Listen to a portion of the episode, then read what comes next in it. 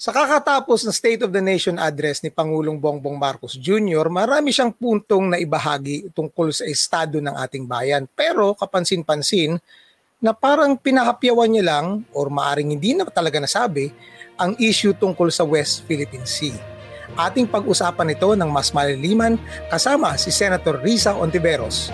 Tuloy po kayo dito sa loob ng press room.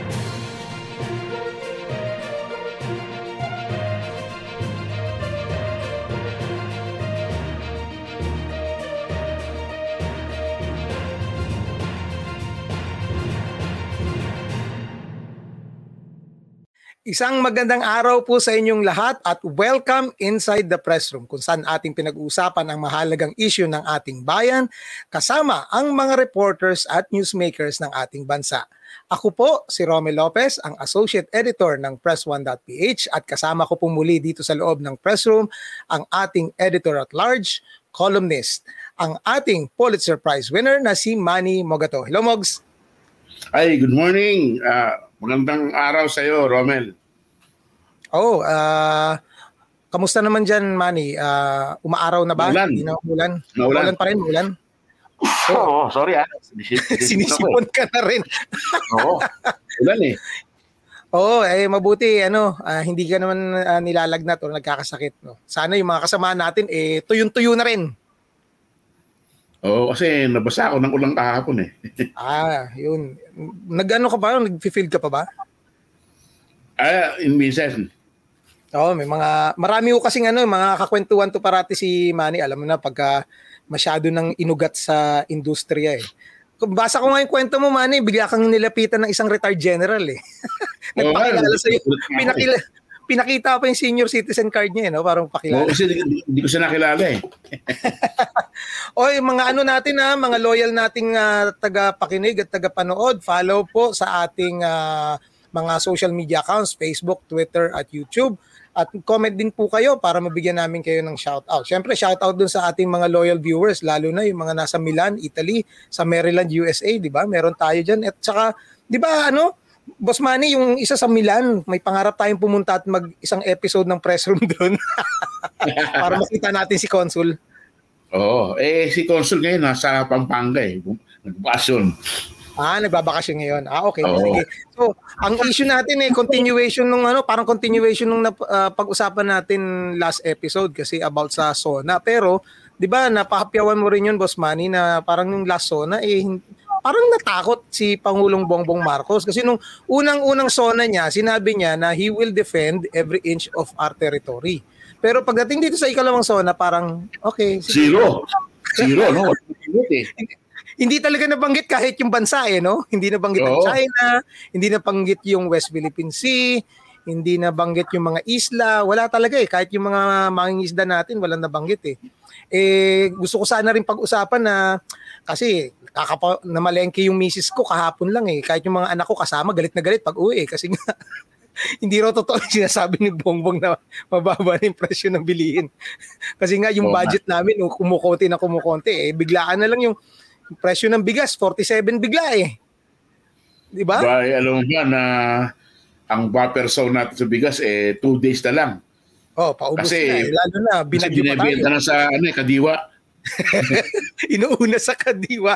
Well, oh. para mas mabuti natin mapag-usapan yan, eh, pinalad ulit tayo na makasama dito sa loob ng press room. Uh, I think second time niya, no? Kasi naimbitahan na natin siya noon. So, magiging, oh, tama. Oh. Oh, magiging suki na natin to si Senator. Para mas malalimang mapag-usapan ang isyong ito, lalo na sa issue ng West Philippine Sea, kasi nga nag-file siya ng uh, isang resolution sa Senado at mukhang maganda yung at naging spirited yung discussion eh lalo na yung reaction ng isang senador eh. So hingiin natin yung ano yung mga inside stories tungkol doon at pag-usapan natin kung ano yung mga susunod na hakbang niya pagdating sa issue na to. Welcome inside the press room Senate Deputy Minority Leader Risa Ontiveros. Hello ma'am, welcome. Hello, Morning. salamat Yo Romel.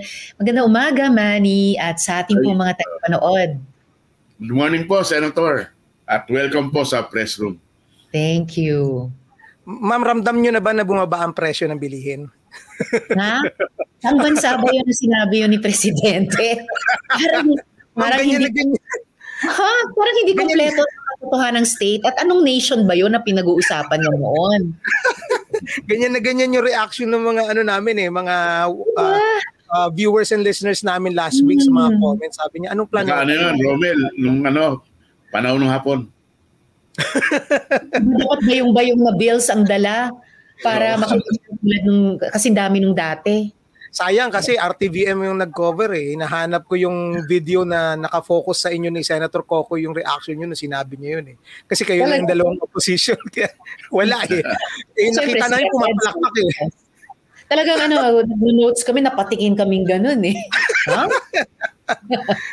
ano so daw? aside yan ma'am sa issue na yan ng ano ng uh, presyo ng bilihin sa mm-hmm. na nabanggit ni Pangulong Bongbong Marcos doon sa kanyang SONA, very glaring na hindi niya man lang napansin yung aggression ng China sa ating teritoryo, lalong-lalo na sa West Philippine Sea. Tapos, may bago pang alok ngayon ang Chinese military ng joint exercises. So, unang tanong ma'am, ano bang inyong impression nung pagkatapos ng SONA, paglabas niyo ng batas ng pambansa, parang bakit hindi na-mention yung West Philippine Sea? Eh yun na nga po eh. Bukod sa nitong nakaraan, tumaas na naman ng ilang piso ang diesel, di ba? So talagang anong bansa yung pinag-uusapan natin? At kung pag-uusapan din lang natin yung ating bansa, wow, talagang deafening silence na hindi ni sinambit ni presidente yung mga salitang West Philippine Sea o Hague Tribunal uh, ruling Right. Meron lang silang general statement, 'di ba, na uh, ano ba 'yon, uh, diplomasya through dialogue or sabi niya soberanya, pero through dialogue. Eh hindi hmm. na nga nakikipag-dialogo ng matino ang China sa atin. Hindi siya nakikinig, dead ma siya sa hmm. hate ruling na tagumpay natin at tuloy-tuloy yung kanyang pangaharas at pambubuli sa atin, pati sa ating exclusive economic zone. Right. Kaya sana sabihin na yan ni Presidente, no? So ano pong inyong intention doon sa pag-file ng resolution para sa hmm. kaalaman ng mga manonood natin na hindi nakakaalam sa nangyari doon sa Senado nung uh, ano ba talaga bakit niyo i-file yung resolution na 'yon? Opo. So, final ko po yung proposed Senate Resolution number 659 at sponsor po nung Miyerkules at natuwa po ako at nag-co-sponsor no less than uh, Senate President Migs, yeah. pati si Senador Jinggoy at Senador Rafi.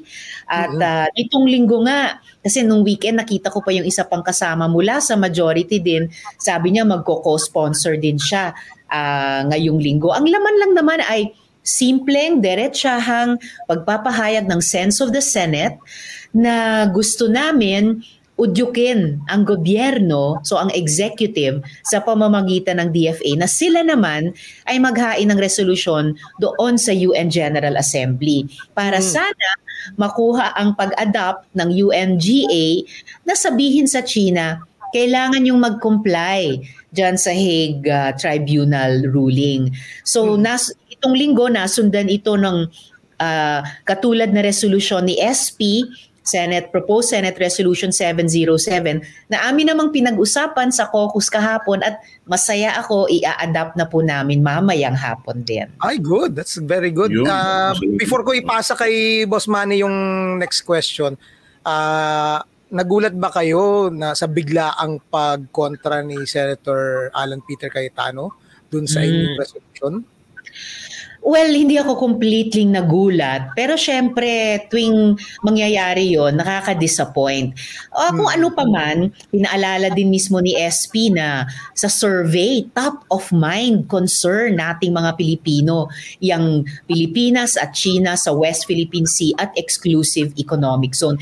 At kahit nga sa ating pambansang awit, 'di ba? Inaawit natin hmm. na oh, 'di ba? Sa pasisiil di uh, sa manlulupig di tayo pasisiil. Mm.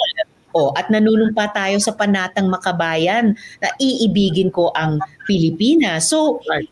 dapat lamang kami sa Senado ay tumugon sa ganyang uh, tingin at pakiramdam ng ating hmm. mga kababayan.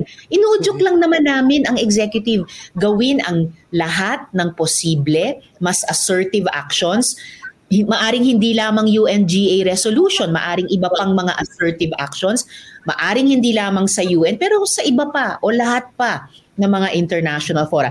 Para saluhin na natin yung bumibuelong suporta ng mga bansa right. at regional formation sa atin. Right. Hmm. Ay, magandang umaga, Senator.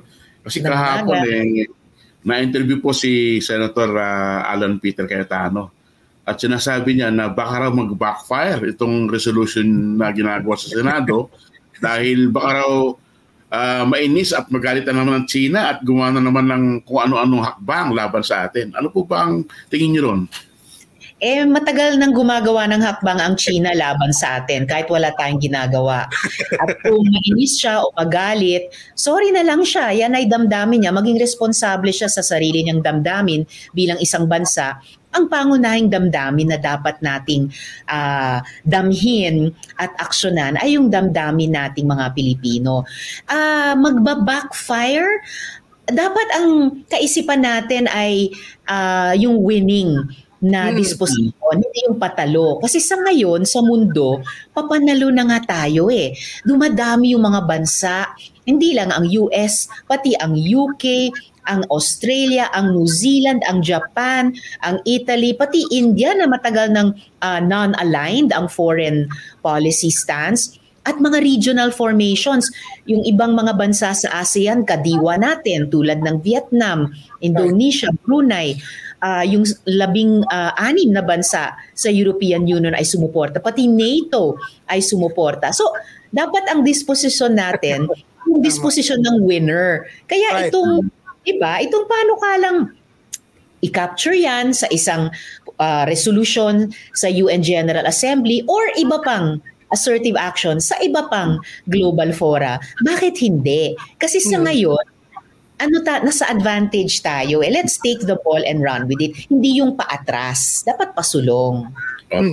Ay, Senator, kayo po ba'y confident na ang DFA ay gagawa ng action pag uh, uh, na-adopt na po itong Senate resolution nyo?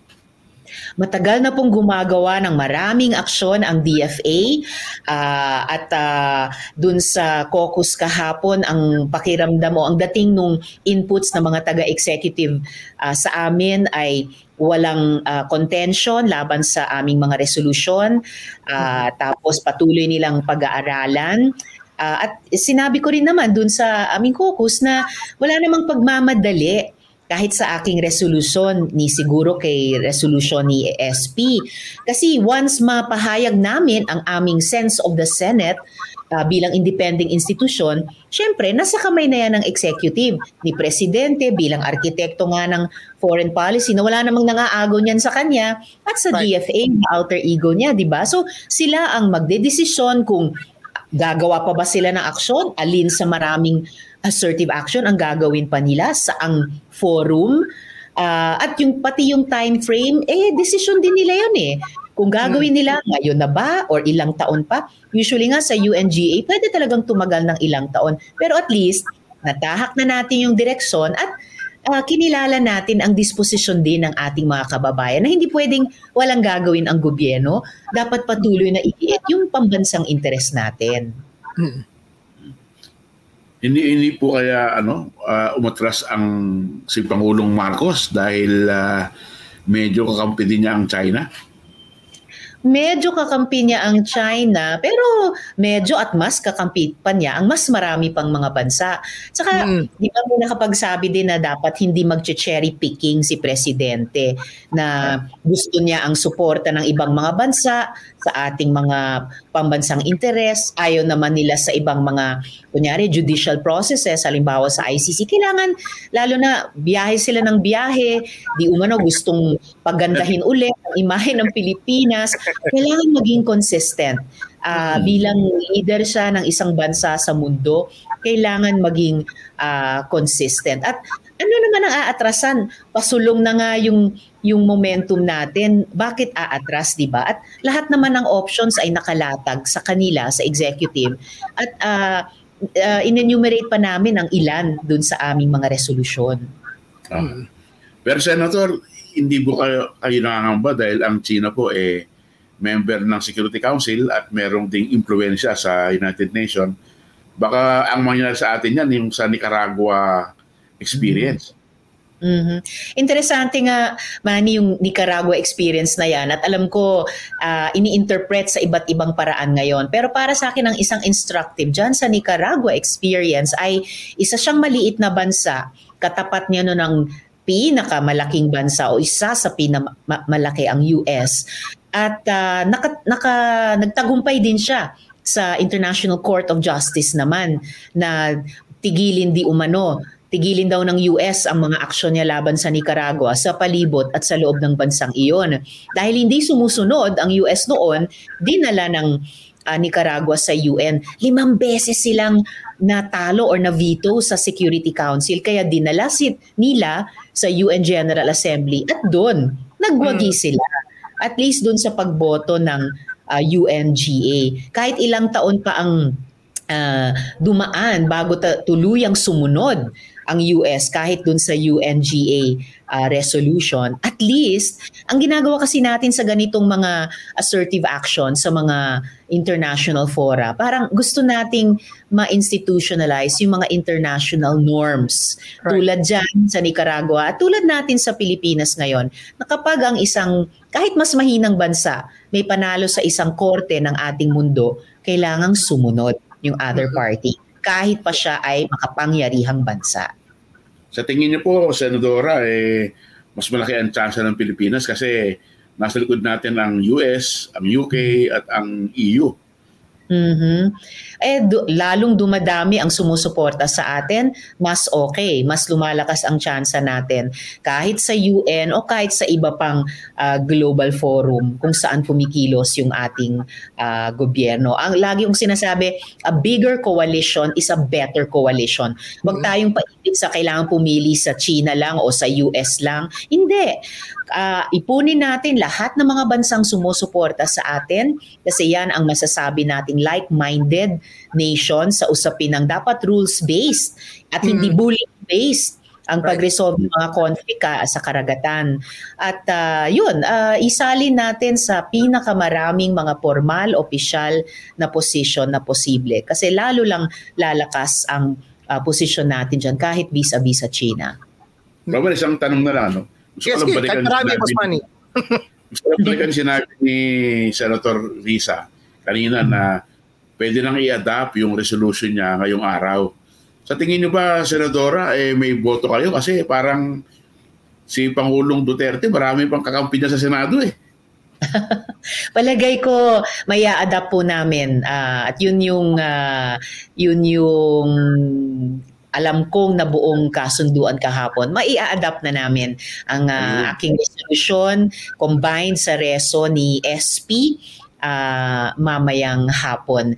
Uh, and across uh, minority, majority line, across uh, party lines, uh, confident ako may majority of votes kami para i-adopt. Uh, kung hindi man unanimous, majority of votes para i-adopt ang resolution. Ano po bang pinagkaiba ng resolution nyo sa resolution ni SB? Ah, ang maganda po, Manny, ay magkadiwa sila. Uh, may ilang mga, opo, at uh, kasabay nung paghain ni SP nung kanilang uh, reso, uh, hmm. 707, naghain na rin ako sa mga kasama uh, ng mga proposed amendments sa reso ko na 659. Hmm. Kaya't lalong lumapit ang dalawang reso sa isa't isa. So lalong uh, magiging madali mula kahapon i-combine So mag-amend na lang by substitution para ma-adapt po namin ang Senate, uh, ang resolution expressing the sense of the Senate. Mm-hmm. Okay, salamat po. Sen- uh, Senator, meron po kayong nasabi sa amin uh, off-cam before tayo nag-start. Uh, yung mga senador na uh, kumampi ron or sumuporta dun sa inyong ano inyong resolution. Yun na nga, una na si Senate President. Sino pa po, po yung ibang mga senador na nagtanong? Oh, I mean nag uh, sumuporta na ron sa inyong resolution? Kasabay po ni SP, nag-co-sponsor din nung uh, Miyerkules, sina Sen Jinggoy at uh, Sen Rafi. At over the weekend, may isa pang majority senator na nagsabing magko-co-sponsor siya uh, sa reso ko kahapon. Uh, since nag-focus muna kami, pati boto niya inaasahan ko sa pag-adopt ng combined reso namin ni SP. Hmm. Nagulat ba kayo, Senator, na meron kayong mga naging kakampi from the majority dito sa issue na to? Hinding-hindi. Nakakatuwa, ito'y naging isang halimbawa pa na tumatawid kami ng minority-majority line basta't magkakaparehong uh, advokasya. At kaisa ng ating mga kababayan na dun sa survey na pinaalala ni SPA, 80% gustong umalis ang China sa West Philippine Sea at ating exclusive economic zone at 90% ang gustong mas umaksyon pa ang gobyerno para umalis ang China dyan. Kaisa nila, eh, uh, umaasa ako na pati dito sa advokasya namin, minority man o majority man, advokasya namin para sa soberanya ng Pilipinas, karapatan ng ating mga mangingisda, makapangisda sa ating karagatan, o karapatan ng kalikasan dito sa Pilipinas na huwag dinedredge ng China para magbuo ng artificial islands at imilitarize nila para i-claim na kanila. Karapatan din ng ating Philippine Navy at Coast Guard at mm-hmm. na proteksyonan ang ating pambansang interes at karagatan na hindi hinaharas ng isang bully. Confident ako uh, kung hindi man unanimous majority uh, mapa-minority man o majority majority sa aming mga senador ay mag-a-adopt nitong resolution. Mm-hmm. Uh, nabanggit nyo kanina, Senator, yung tungkol sa may survey results. Uh, mm-hmm. Usually, the politicians will be listening doon sa pulso oh, ng bayan. Eh. So, mm-hmm. ano pong reaction nyo that some uh, senators or some of your colleagues, eh, mas pinakikinggan pa rin yung dating polisiya ng dating mm-hmm. Pangulong Rodrigo Duterte na maging pro-China? Sabi nga ng mm. ibang commentators, ninanakawan ka na, gusto mo pa makipagkwentuhan dun sa nagnanakaw ng ano mo eh, hindi lang ng iyong teritoryo, diba? hindi pati yung ari-arian mo. 'Di ba? Eh kung may kapitbahay kang ano, sinasalakay ang bahay mo, uh, mula sa back door. Bubuksan mo ba front door at imbitahin siyang ano, makihati sa kakarampot mong agahan? Hindi, no? so, well, pero uh, yan ay ano no, uh, broad stroke sa polisiya whether ng uh, home uh, head of household or uh, ang gobyerno bilang pinuno ng ating bansa. Sa hmm. Senado naman dahil kami deliberative body na tinatawag, syempre respetuhan sa kani-kanyang uh, opinion. Kaya yun naman ang purpose din, 'di ba, ng interpellation at saka amendments yeah. para bigyang daan lahat 'yan. Pero sa huli, masaya ako at umaasa na mamayang hapon hindi lang ang uh, posisyon ng mayoryang numero naming mga senador, pero ang pananaw at damdamin ng ating mm-hmm. mamamayan ang mananalo mamaya. Right. Mani? Ay, Sen- Senador, meron po kasing offer itong uh, Chinese Embassy na magkaroon daw ng joint exercise ang Philippine Navy o ang ating Armed Forces of the Philippines with the Chinese Liberation Army. Ano po bang tingin niyo ron? Uh, nagbabago ba sila ng pananaw sa agawan dyan sa South China Sea? Ibaba ko lang muna yung kilay ko. Ang ganda ng hair flip, mama. Kasi haba ng bangs ko eh. Oo, eh. Naku, na, hindi nagbabago ang pananaw ng China, hindi nagbabago ang pananaw ng kanilang gobyerno uh, sa pamumuno ng kanilang presidente. Uh, yun naman yung isang bagay na pwede mong respetuhin sa China. No? They're playing the long game. Uh, kaya nilang maghintay bilang Middle Kingdom. uh, yung uh, development plans nila, di ba, 12 years long, hindi lang 6 years tulad natin. At pinapublish nila yan in five sets. So 60 years ang planning horizon. So alam natin na yung planning horizon nila ay talagang napaka o pinaka-importante sa kanila itong security, defense, or military at saka geopolitical na plano. So hindi hindi nagbabago ang posisyon nila o strategiya siguro. Baka nagbabago lang ang mga tactics mayat maya. Pero again, tulad ng pinag-usapan natin kanina, kung may kapitbahay kang mapang-abuso, aba hindi mo lalo siyang bibigyan ng hmm. meron ka sa tahanan mo at pamilya. So excuse me lang, tigilin nila yung panghaharas sa atin sa dagat at sa exclusive economic zone, panghaharas sa ating mga mangingisda at uh, mga mga kawani natin sa mga armed services natin bago sila mag-offer ng uh, joint military exercises. Eh Diyos ko po, I'm sure kin- nagkakalap na nga sila ng kung ano-anong intelligence sa atin. Tayo pa ba ay makikipag-joint military exercises sa kanila? Mas gusto ko pang magparami ng mga joint military exercises sa mga like-minded nations at naval powers para ipakita talaga na hindi tayo nag-iisa bagkus marami na at dumarami pa ang mga kaalyado natin. And in fact, isolated ang China sa kanyang mm. pagmamatigas ng ulo na hindi sumunod sa mga batas ng mundo. So, Senador, tingin nyo parang isang trap itong joint exercise? Isang trap siya. Ang daming mayayamang imahe pwedeng gamitin natin. Trojan horse at kung ano-ano pa. Kaya mag, mag-ayos muna siya no bago siya makipag-join sa akin ng sa atin ng kahit ano. Ay, Senadora, may isa akong naalala, no? Kasi isang linggo bago nagkaroon ng SONA, eh itong si dating Pangulong Duterte, eh bumisita hmm. sa China. Ano hmm. po ba, ano po ba basa nyo rito? Kasi parang dahil sa pagbisita ni Pangulo Duterte, eh parang matameme si Bongbong Marcos ng SONA. Na mapapaisip ka tuloy, yun ba yung pakay ni Duterte at ni President Xi ng China.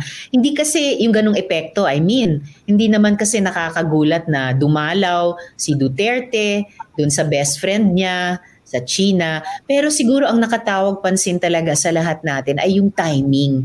Bisperas nang ilalabas ang desisyon ng ICC, diba, sa apela ng gobyerno na tigilin na daw ang investigasyon at yun na nga, bisperas din ng SONA. So, hindi ko alam kung yung narinig nating deafening silence ni Presidente sa West Philippine Sea ay bahagi din ng uh, intended effect nung sorpresang bisitang iyon.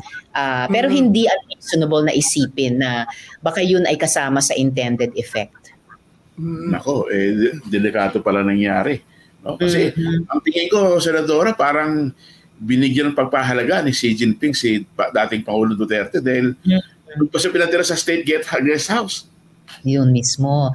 Espesyal na espesyal talaga. So may ibig sabihin pa rin hanggang sa ngayon. At kaya ko na-appreciate against that backdrop yung nagiging proseso namin dito sa uh, Senate resolution tungkol nga sa West Philippine Sea. Kaya mas maraming, no, hindi mas kaunting, mas maraming assertive at hindi mahinang aksyon ng ating gobyerno kaugnay, kaugnay ng China, mas mabuti. Mm-hmm. So, Senator, may nakita ba kayong yung mga kasamahan ninyo sa Senado na nakikitang uh, pagkakawing-kawing ng issue lalo na dito sa ICC kasi nga nakikita mm-hmm. natin gumagalaw na yung ICC, dumidiretso na. Tapos uh, kita rin naman namin na parang ang mga dating collaborators ng Pangulong uh, Duterte eh parang kinakabahan na dahil nagre-react kagad sa mga issue tungkol sa ICC. And then makikita nyo ba na meron ding itong kinalaman sa kanilang magiging boto? Kung sakali dyan sa reso or any future actions against doon sa aggression ng China sa ating teritoryo. At least hopeful na ako sa kung hindi man unanimous then majority support para sa reso namin ni SP uh, mamayang hapon.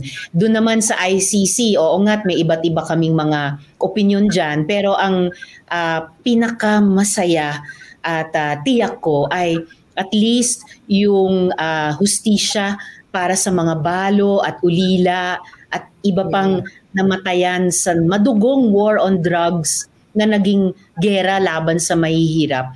Dumarating na ang umagang iyon no na mabigyan sila ng kahit kaunting pirasong hustisya, kaunting pirasong uh, kapayapaan sa kanilang mga kalooban. Mm-hmm. Senador, sa, sa inyong opinion po, tingin nyo gaano katagal, katagal dadaan to itong investigasyon ng ICC at uh, kailan kaya magbibigay ng final verdict na uh, patawag na si Pangulong Duterte diyan sa mm-hmm. Hague? Well, um, sabi nga nung mga nag-observe sa ICC, pati mga dati na niyang at iba niyang mga proseso, pwedeng tumagal kahit ng ilang taon. Pero kasunod nitong desisyon ng ICC, sabi nila, susunod na yung mga warrants, yung mga summons. So kaya uh, gaano man katagal umabot ang prosesong iyon, basta sumikat din ang araw, ang umaga na yung no pagkatapos ganitong mga bagyo at habagat ng kawalan ng katarungan mabigyan uh, nito uh, yung mga pamilya. Yun naman po yung uh, inaasahan natin. Ayun ay gusto ko lang bang balikan yung nangyari yung caucus nung kahapon ano? Ano ho ba ang opinion nung NTF West Philippine Sea at nung DFA dito sa usaping ito ang impression ko po sa mga binahagi nila sa amin, napaka-positibo.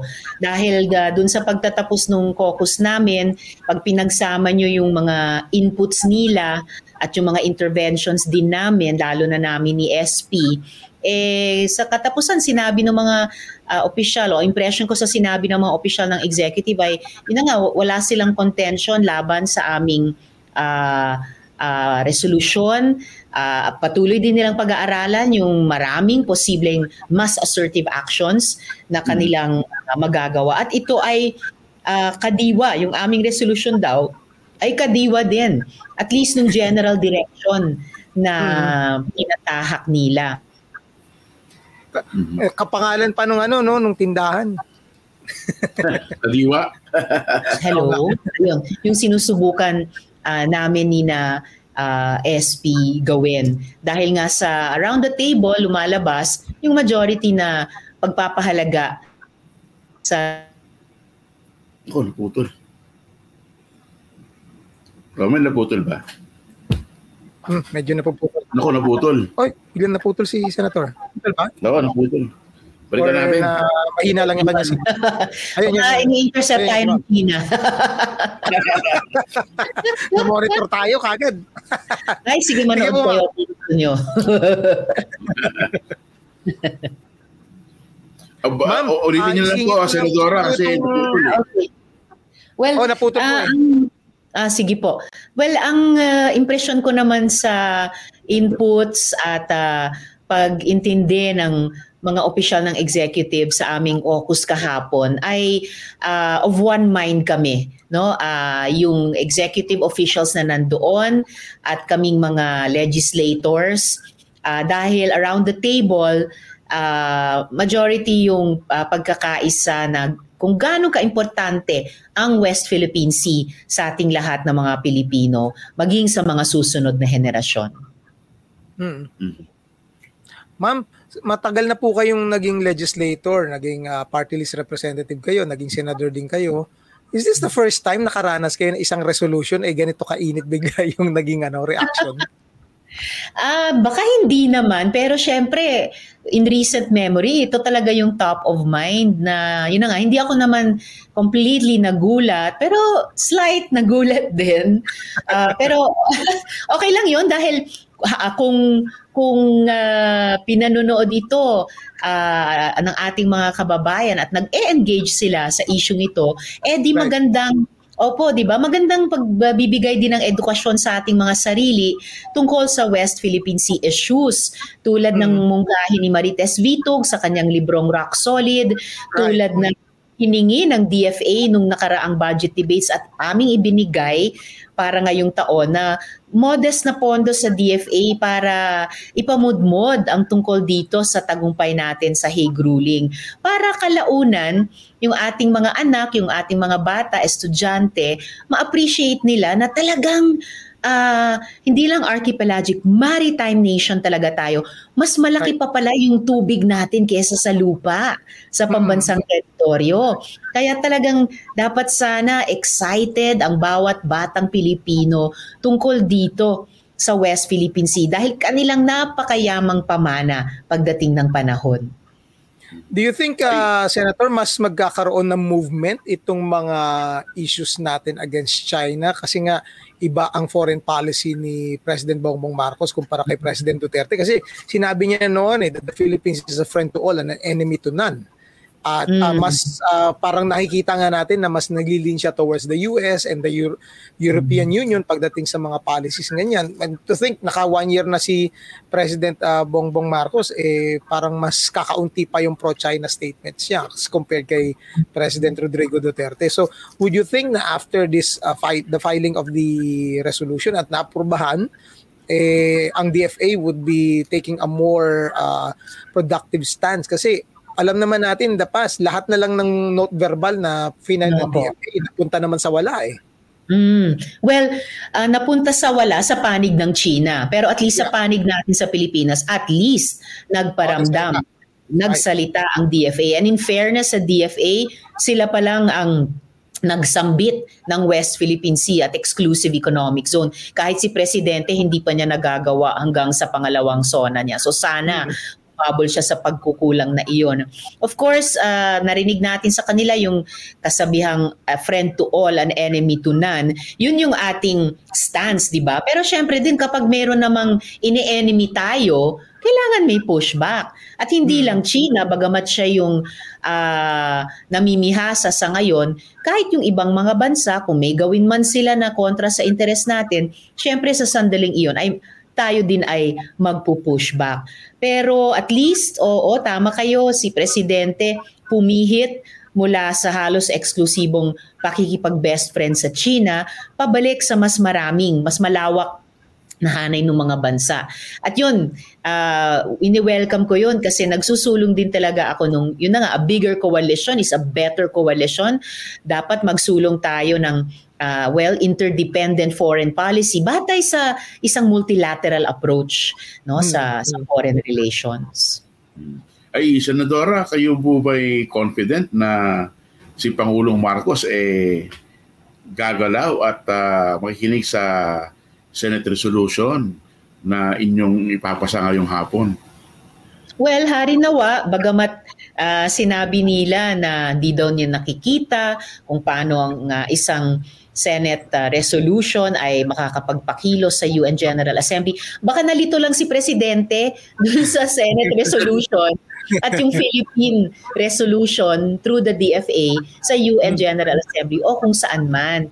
Eh, senador naman sila eh, so dapat maalala nila, iba yung aming Senate resolution, sense of the Senate, yun na inuudyok sila sa pamamagitan hmm. ng DFA. Pero kung anong action ang gagawin ng gobyerno sa pamamagitan ng DFA sa kung saang global forum, syempre, sila na ang ano, magdedesisyon uh, niyan. So sana kapag uh, pinayuhan si presidente ng DFA bilang kanilang alter ego sa larangang iyan ay kanilang ano, kanilang susuportahan at gagawin. Mm-hmm. Eh, sana nga po, inaantay natin na umaksyon si Pangulong Marcos dyan. Kundi, eh, masayang ang inyong uh, mga ginawa. Well, ako naman naniniwala Manny na walang nasasayang na na mabuti. Uh, hmm. kahit kunyari overtime marami tayong lahat na uh, mabubuting ginagawa or mabubuting sinusubukang gawin, hindi man siya magtagumpay sa simula or kaagad, overtime uh, dumadami yung ganyang enerhiya sa environment. At hindi lang galing sa mm. atin, galing sa lahat natin. Darating din ang araw na aabot yan sa critical mass, sa tipping Ayun. point. Yon. At iyon magiging buwelo na yon na hindi na pwedeng pigilin o i-turn back. Mm. Ayan. Ah, Senator, isipin ko lang po yung ano, yung isang uh, I think aspect na kailangan malaman din ng ating mga tagapakinig at uh, mga kababayan na yung ating pag-assert ng ating teritoryo ay hindi kaagad nangangahulugan makikipaggera tayo. No. Kasi 'di ba 'yan ang parating naririnig nating ano eh diskurso at naratibo nung nakaraang administrasyon na nagprotesta mm. tayo kaya ba na natin makipaggera 'di ba mismong si Pangulong Duterte yan ang kanyang linyahan eh kahit yung mga trolls ganyan ang linyahan eh ganyan ba yung hanap ninyo with the resolution Of course not. Saka yung ganyang linya ng argumento nila ni ni na Duterte o yung mga trolls, yun na nga eh, disposition yan ng talo. Kasi ang nakakaalam na may suporta at dumadami ang suporta, eh ma-appreciate na ang layo ng distansya mula sa ngayon na binubuli ng China at yung puntong iyon na manggegera daw sa China. Hindi, hindi. Un- hmm. Nasa konstitusyon natin, we renounce war as an instrument right, right. of national policy. At napakarami pa rin ng ating mga political at diplomatic na peaceful non-violent weapons o tools sa ating mm-hmm. toolbox, sa ating arsenal na pwedeng gamitin. Isa na nga yung resolution sa UN General Assembly at marami pang iba. So, tigilin nila yung ganyang pananakot at uh, panloloko sa mamamayan. Mas marami po tayong magagawa sa uh, payapang paraan para hindian yung pagdadahas ng China sa atin at itaguyod yung ating pambansang interes. Mm-hmm. Uh, pagdating din naman sa pagkonsumo ng tamang impormasyon tungkol dito sa isyong ito, Senator, at kami nasa may fact-checking community ang uh, Press One ay uh, uh, official ver- verified signatory ang Press One sa International Fact-Checking Network and uh, we monitor uh, foreign influence operations even pagdating sa ganitong issue. Kasi dati sa local politics nakikialam sila. Pero alam din naman natin na pati pagdating sa PR war on this issue very active ang uh, China tungkol dito. So, ano pong may advice natin lalong-lalo na sa ating mga kababayan pagdating sa pagkonsumo ng tamang informasyon at i-address nyo rin po ba ito sa Senado sa pamamagitan ng mga panukalang batas? Mm-mm.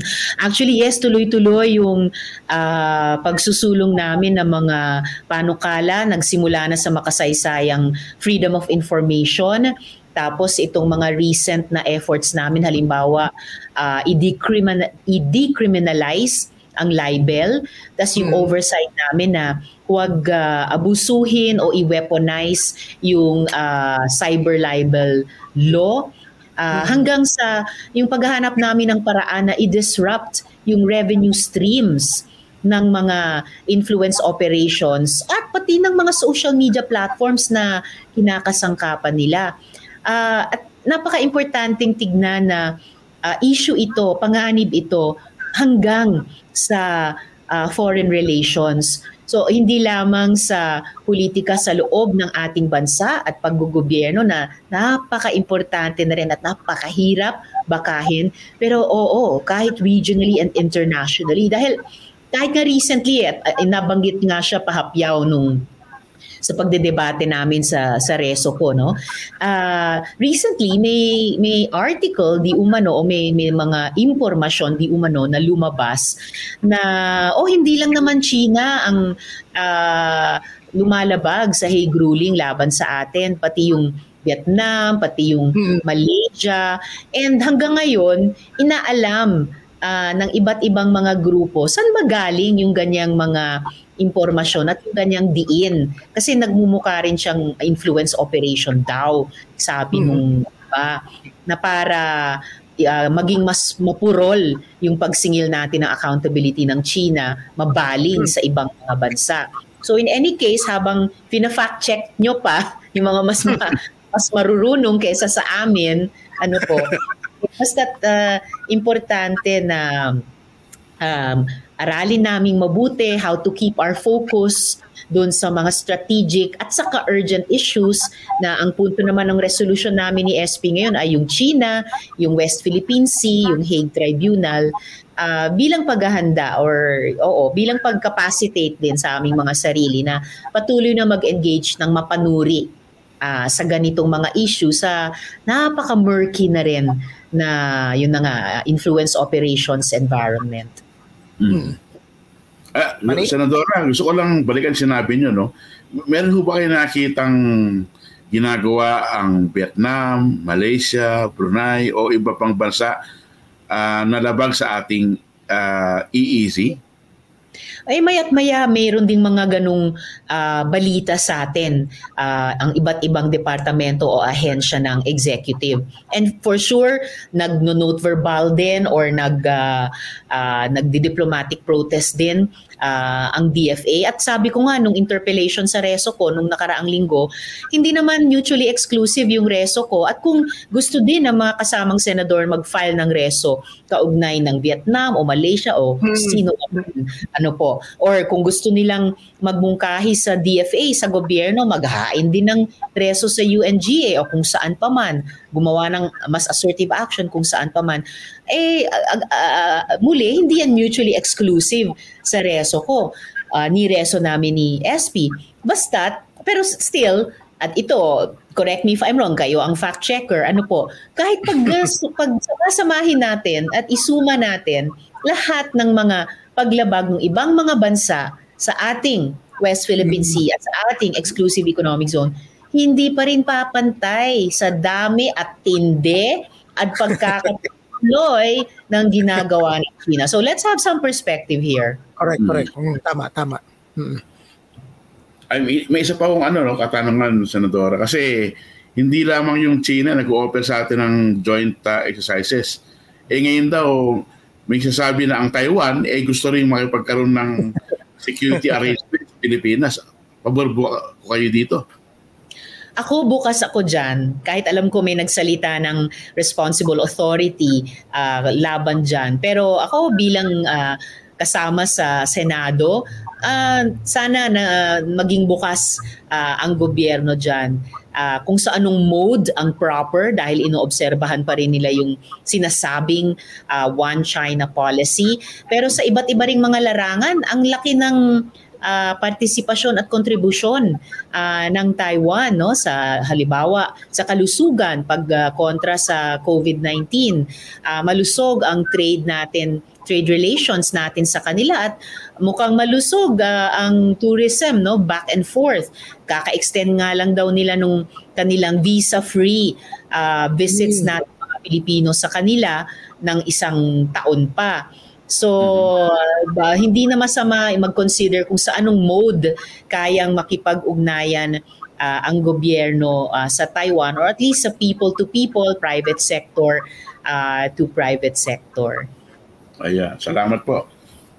Uh, Senator, bilang pangwakas natin, ano po nga asahan ng mga kababayan natin pagdating sa isang Risa Ontiveros, pagdating sa issue ng West Philippine Sea at syempre yung nasimulan natin, yung malapit sa ating mga sikmura, yung presyo ng mga bilihin sa mga Ay, susunod no. na araw at linggo. Talaga.